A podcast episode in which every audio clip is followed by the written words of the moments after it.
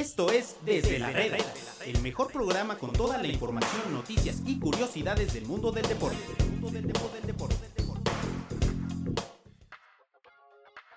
¿Qué tal amigos de Medio Tiempo? Los saludamos desde la redacción de Medio Tiempo en un episodio más de este podcast que se llama Desde la Reda.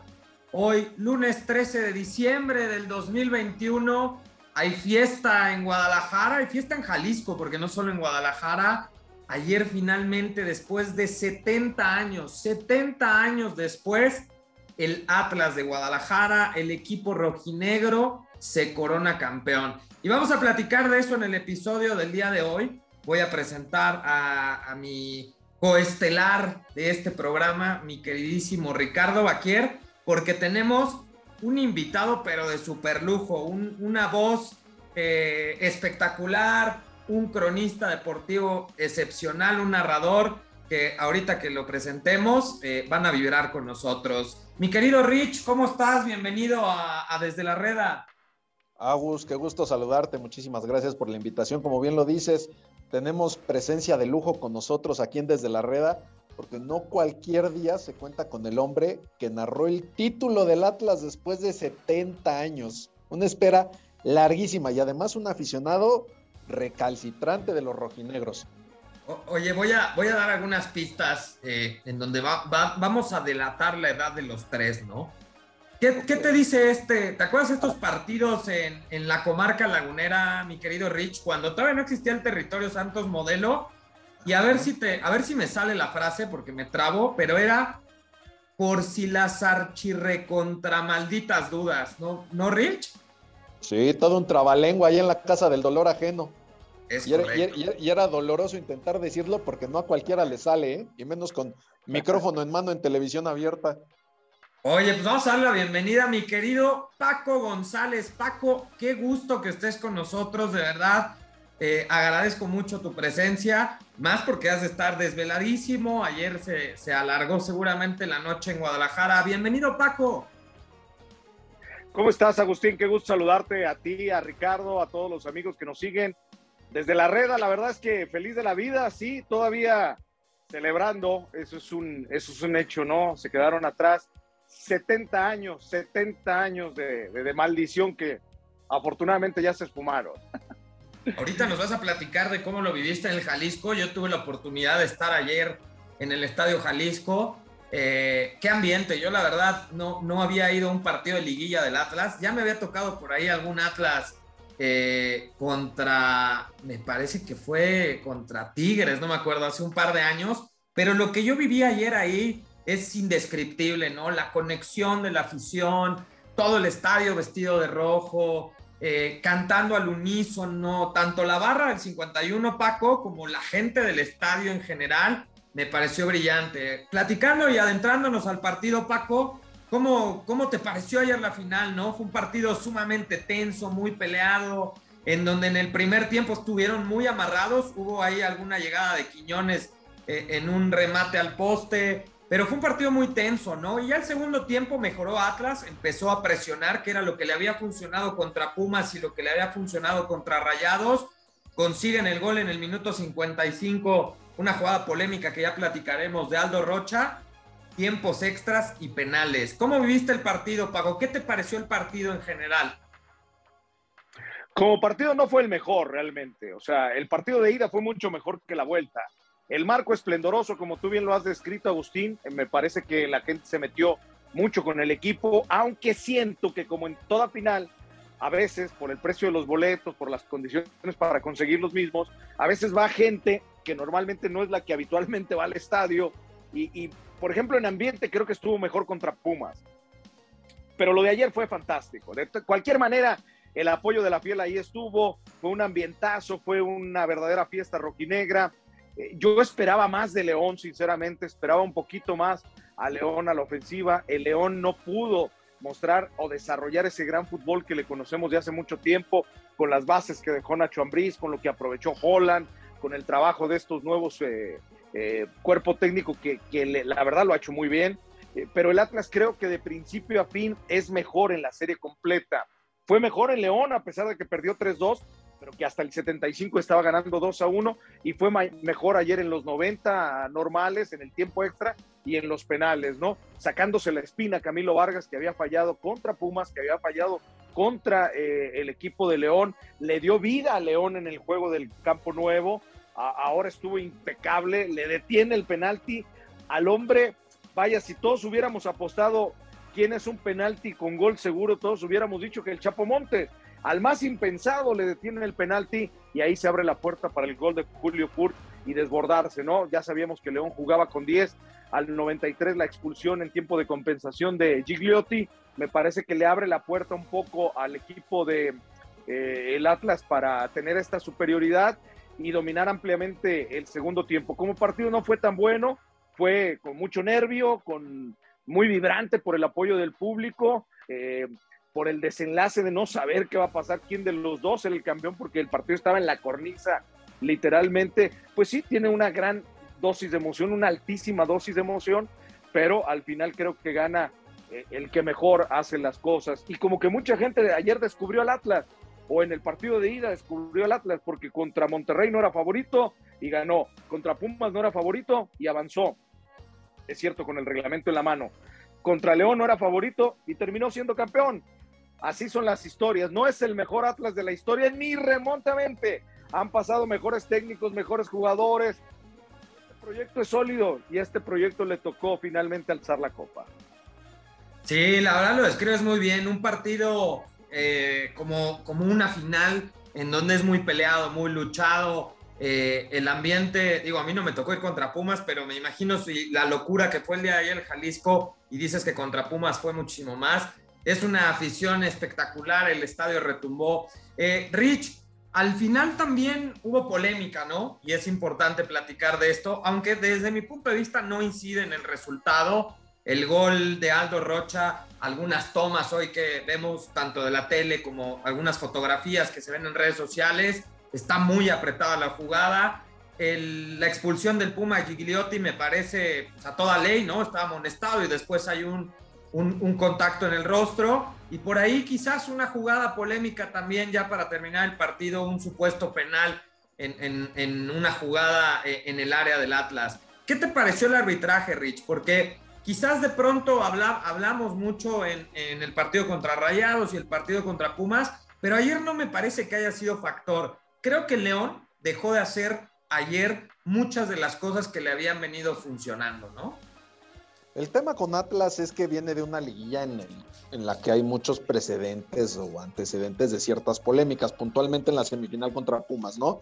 Ya sabemos el caso del supuesto penal a, a Dineno por un codazo, luego que lo expulsan echándose una chilena, pues cuando ni siquiera ve quién, a quién tiene de espaldas, eh, después el tema este de algún gol en un saque de banda supuestamente polémico, que ya sabemos que en el reglamento pues estuvo bien ejecutado, eh, es, un cúmulo de temas con, con el Atlas. Eh, ahora, si somos sinceros y a toda ley, ayer el Atlas lo tuvo que haber terminado en los 90 minutos, no se nos olvide la falla increíble de Saldívar, que pudo ser el peor error en la historia del equipo, y después yo creo que Saldívar tuvo el partido más a lo Atlas dentro del concepto que puede existir de a lo Atlas.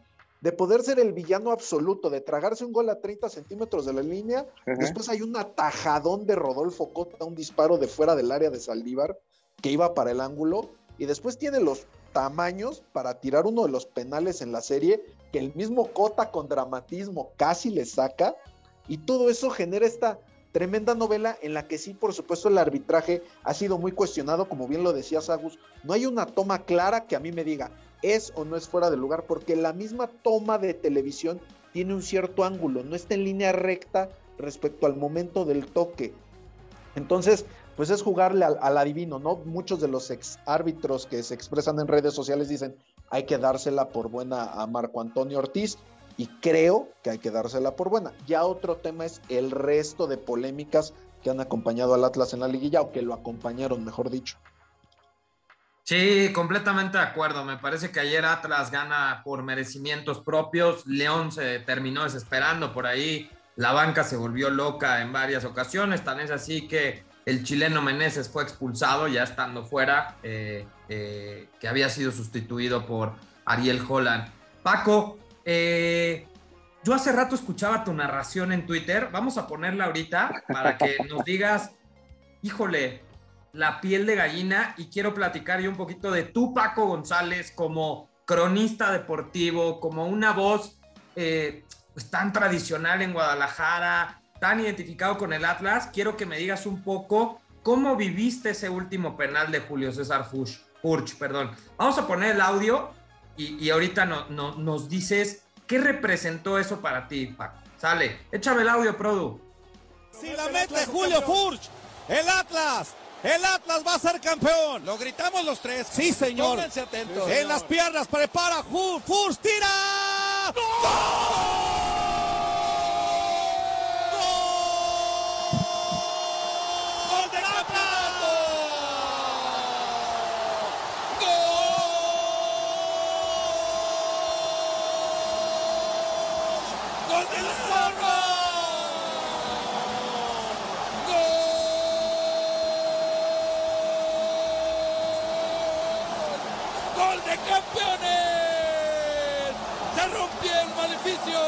Se fueron los fantasmas. El Atlas, el Atlas, el Atlas, el Atlas, el Atlas es campeón. Paco González. El Atlas es campeón del fútbol mexicano. Se quedan atrás 70 años de maldición porque hoy las atajadas no fueron solo de Camilo. Hoy estuvo aquí el espíritu del inglés Córdoba, el gusto de Felipe Setter, la potencia de Edwin Cubero, el orden que metía el Chevaldati, los disparos de Magdaleno Cano, las escapadas del Berna García, la magia de Pepe Delgado, el más grande de todos los tiempos, el Pistache Torres, los goles de Chavarín, la magia y el talento que tenía la generación dorada del 99, por todos aquellos que se nos adelantaron en el camino, porque de verdad no quería morirme sin ver campeón al Atlas. El Atlas es campeón del fútbol mexicano. ¿Qué les pareció? Híjole, la verdad la piel de gallina está en Twitter por si, por si lo quieren este, volver a escuchar. Paco, cuéntanos cómo viviste ese gol. Eh, el momento, mira, yo estaba sudando, pero sudando a chorros, era aquello como si estuviera dentro de un sauna, las manos me sudaban, el corazón se me salía del pecho. Estaba en una transmisión con, Jerónimo Camberos y Martín Ochoa, dos compañeros. Por lo tanto, al ser tres narradores, no íbamos uno y uno en los penales, sino íbamos eh, uno cada tres, lógicamente. No me toca el, último penal, eh, pero cuando obviamente ellos sabían por mi filiación rojinegra que la emoción estaba ahí. Y la verdad yo rompí en llanto, rompí en llanto, te lo juro, al principio no podía hablar me dan la palabra, en ese momento me viene un montón de, sensaciones y, de ideas en la cabeza y empiezo a recordar las grandes glorias, porque además si algo le faltaba a la final, eh, al principio del partido que estuviste ahí, Agustín, uno de los momentos más emotivos es cuando eh, por iniciativa de la directiva, esta final se la dedicaron a los que se nos adelantaron en el camino y la gente llevaba las fotos de los rojinegros que ya no estaban con nosotros y muchas las pasaron en la, en la pantalla del estadio. Y entonces la gente estaba con el sentimiento muy a flor de piel. Entonces yo empiezo a hablar de todos los grandes ídolos que ha tenido el Atlas y de, cómo se les recordaba, ¿no? El campeón del 51, el portero, el inglés eh, Raúl Córdoba, fue quien levantó la, la, copa. Y yo lo tuve el gusto de conocerlo. Yo fui maestro de ceremonias en el partido del centenario del Atlas cuando jugaron con, eh, contra Newell's ahí en. Eh, ay, no, no fue Newell's. Sí, sí fue Newell's. Cuando jugaron contra Newell's en el Jalisco. Y ahí lo conocí ya muy grande y me decía, yo, a, a pesar de su demencia senil, me decía, yo recuerdo como si fuera ayer cuando levanté la copa y las atajadas que hice. Y eso se me quedó. Y ayer, cuando todo el mundo abraza a Camilo, porque Camilo es la gran figura y abrazan a Julio Furch, yo digo es que hoy Camilo no solamente atacó, eh, atajó él, sino aquí atajó con el espíritu del inglés Córdoba, que acababa de morir hace cuatro o cinco años, por cierto, en León, Guanajuato. Y entonces ahí se me empieza a venir en cascada el espíritu del inglés Córdoba y empiezo con los grandes héroes, ¿no? El más grande de todos, el Pistache Torre, ya no me acuerdo en el orden que los dije y este y el orden de, el Che Baldati, que era un capataz, pero que fue el técnico que los hizo campeones. Y entonces hablé de los disparos de mercado que le pegaba durísimo y en el gol de Edwin Cubero y, de, y las escapadas del Berna García y los goles de Chavarín y la generación del 99 y tenía que terminar con eso. Por todos los que en ese momento eh, ya no estaban y se nos, se nos habían ido y se me hace un nudo tremendo en la garganta, ¿verdad? Yo estaba llorando, estaba quebrado. Y me acordé de mi padre, porque mi papá, aunque le iba a las chivas, pues me hubiera gustado que, que, que, hubiera visto, siempre teníamos este encono, pero como yo jugué en el Atlas y él era chiva y siempre me tiraba carrilla, que porque no había elegido jugar en un equipo más ganador, yo le dije, no, porque yo sí fui a la escuela, en fin, eh, mi papá le encantaba el fútbol, este, a pesar de que muy poquitas veces me fue a ver jugar, era más mi abuelo el que iba a verme jugar, este, pero a mí me hubiera encantado que ayer hubiera visto que algún día el Atlas también iba a ser campeón, porque él decía que nunca iba a ser campeón. Entonces yo personalmente no lo dije, pero me acordé de mi papá y dije, por todos los que se nos adelantaron en el camino, y no sé, me, me, me invadió, se me erizó la piel, me invadió un sentimiento de tanta tristeza, combinada con la alegría del momento también, y dije, porque no me quiero morir sin ver campeón al Atlas. Y hoy el Atlas, no me quería morir sin ver campeón al Atlas, y hoy el Atlas es campeón del fútbol mexicano. Hombre, qué. Yo creo que se explica por, por sí solo, ¿no? Qué motivo, ¿no? La verdad es que tienes toda la razón. Eh, ser de Atlas es un sentimiento aparte. Ayer tuvimos la oportunidad, tuve la oportunidad de estar en una comida previo al partido con parte de la directiva, patrocinadores, eh, gente muy metida. Y es lo que te dicen, ¿no? Que ser Atlas o ser de Atlas es completamente diferente. No estás ligado a triunfos, estás ligado a un sentimiento que va muchísimo más allá. Rich, eh, tú estuviste cubriendo desde medio tiempo la final. ¿Qué viste en redes? Eh, las reacciones y todos los contenidos que hicimos en medio tiempo de la gente, ¿no? De Atlas. Pues mira, me, encantaría decirte que vi a detalle los ciento veintitantos minutos más los penales, pero era tal la vorágine de información, anduvimos como locos, terminamos tres de la mañana, pero es este sentimiento de empatía hacia el atlista. O sea, si, si uno creía que lo de Cruz Azul hace seis meses era pues una historia espectacular, porque al final todos tenemos un amigo Cruz Azulino que le había tocado sufrir cuantas maldiciones posibles y sin existir bueno, lo de Atlas, igual, eh, más allá de ser tal vez un equipo más regional en el tema de Guadalajara, a mí sí me sorprende que si hay aficionados del Atlas regados en varias partes de México. Yo tengo dos de mis mejores amigos le van al Atlas y el, y el escucharlos, como dice el señor Paco González, bueno, pues recordando a aquellos que no están, eh, ellos en su caso, pues en la vida habían visto campeón al Atlas y tenían ese recuerdo del verano del 99, de Rafa Márquez, de Daniel Osorno, de ese equipo que se quedó a nada de la gloria y que jugaba mucho más atractivo que este Atlas. Sí, claro. Pero este equipo supo dar el paso en el momento importante, que sí con el reglamento en la mano, que sí con polémicas arbitrales, pero el Atlas generalmente encontraba la manera de perder, como Cruz Azul en su momento, y ahora le tocó encontrar cómo ganarlo. Entonces, incluso los memes, porque eh, los memes pues, son infaltables en todo este tipo de situaciones, cómo reaccionar. O sea, a ese nivel llegamos como al fin del mundo en el que, ¿qué pasa? Cruz Azul ya fue campeón, Atlas ya fue campeón, ya se nos acabaron las ideas. ¿Qué hacemos? Ya, este, ya podemos morir. Pero aquí seguimos, Ricardo. No, por supuesto, no, y seguiremos. Y seguiremos. Ahora no se acabó el mundo. Ojalá no sea flor de un solo día. Ojalá Atlas siga siendo protagonista. Paco, ahorita tocabas el tema de, de, las fotos, ¿no? Que aparecieron en las pantallas del Estadio Jalisco. Eh, una, una, muy buena iniciativa de parte de la directiva. Y aquí igual viene, quiero, hacerte esta pregunta. Eh, mucho se habla en el fútbol mexicano, Paco, de la famosa multipropiedad. Por algunos muy mal visto, por otros eh, visto con otros ojos. lo que es un hecho es que Orlegui, cada producto y cada proyecto que toca, pues lo, lo hace ganador eh, recientemente con Atlas, me parece lleva tres años Grupo Orlegui con Atlas, al mando, al mando del equipo está Pepe Riestra, eh, todo esto bajo el paraguas de Grupo Orlegui de Alejandro Iraragorri. ¿Qué opinas de la multipropiedad, Paco? Porque, repito, creo que algunos no lo vemos con tan malos ojos a partir de dueños y empresas serias en el fútbol mexicano y dejar de, eh, que existan dueños como Fidel Curi, como tantos dueños que que le hacen mal al fútbol mexicano. ¿Qué, opinas de la multipropiedad y concretamente de la relación entre Orlegui y Atlas?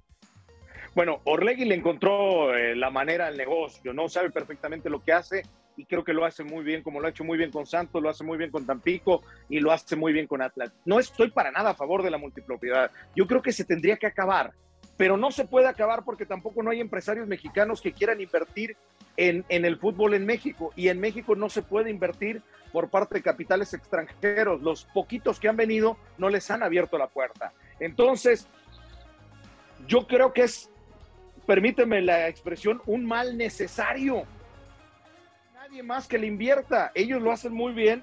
A mí me gustaría que no existiera.